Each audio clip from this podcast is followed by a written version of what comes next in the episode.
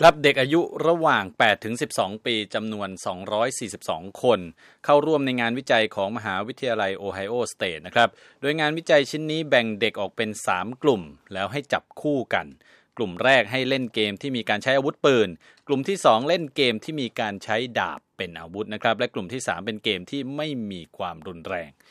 เด็กที่จับคู่กันแต่ละคู่นั้น คนหนึ่งจะเป็นคนเล่นเกมและอีกคนหนึ่งเป็นคนนั่งดูเพื่อนเล่นนะครับ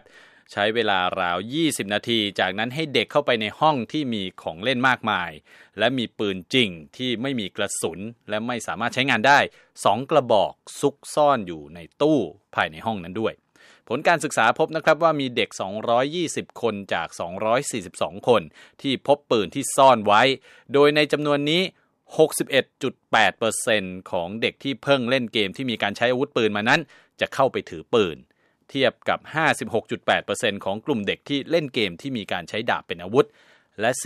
44.3%ของกลุ่มเด็กที่ไม่ได้เล่นเกมที่มีเนื้อหารุนแรงนะครับ นอกจากนี้เด็กกลุ่มที่เล่นเกมที่มีความรุนแรงนั้นยังมีแนวโน้มที่จะเหนี่ยวไกปืนมากกว่ากลุ่มที่ไม่ได้เล่นเกมรุนแรง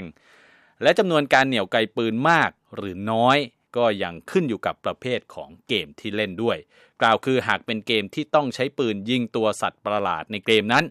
เด็กที่อยู่ในกลุ่มนั้นมีโอกาสเหนี่ยวไกปืน เพิ่มขึ้นราว 10 เท่านะครับและเมื่อยิ่งพิจารณาลงลึกไปอีกนักวิจัยพบว่าเด็กกลุ่มที่เล่นเกม ซึ่งใช้อาวุธปืน มีโอกาสเหนี่ยวไกขณะเล็งปืนที่ตัวเอง หรือที่เด็กอีกคนที่จับคู่กับตนเองนั้น มากขึ้นราว 3.4 เท่านะครับ เทียบกับระดับ 0.2 เท่าในกลุ่มที่เล่นเกมแบบไม่รุนแรง คุณแบรดบูชแมนศาสตราจารย์ด้านการสื่อสารที่มหาวิทยาลัยโอไฮโอสเตทผู้จัดทำรายงานชิ้นนี้ชี้นะครับว่าแต่ละวันในสหรัฐนั้นมีเด็กและวัยรุ่นเกือบ 50 คนที่ถูกทำร้ายด้วยอาวุธปืน ในขณะที่ครัวเรือนอเมริกันที่ครอบครองอาวุธปืนนั้น มีอยู่ราว 20%ที่ยังไม่มีการเก็บอาวุธปืนอย่างปลอดภัยนะครับ นักวิจัยผู้นี้ชี้ด้วยว่างานวิจัยชิ้นนี้สามารถชี้ให้เห็นถึงบทเรียนสำคัญ 2 ประการสำหรับพ่อแม่ผู้ปกครองนะครับ หนึ่งคือผู้ปกครองที่มีปืนภายในบ้าน ควรเก็บปืนของตนให้ปลอดภัย และไม่ให้ลูกหลานสามารถเข้าถึง และสองก็คือผู้ปกครองควรปกป้องเด็กๆ จากสื่อที่รุนแรง ทุกรูปแบบรวมถึงวิดีโอเกมด้วยนั่นเองครับ ทรงพศสุภาผล VOA ไทย กรุงวอชิงตัน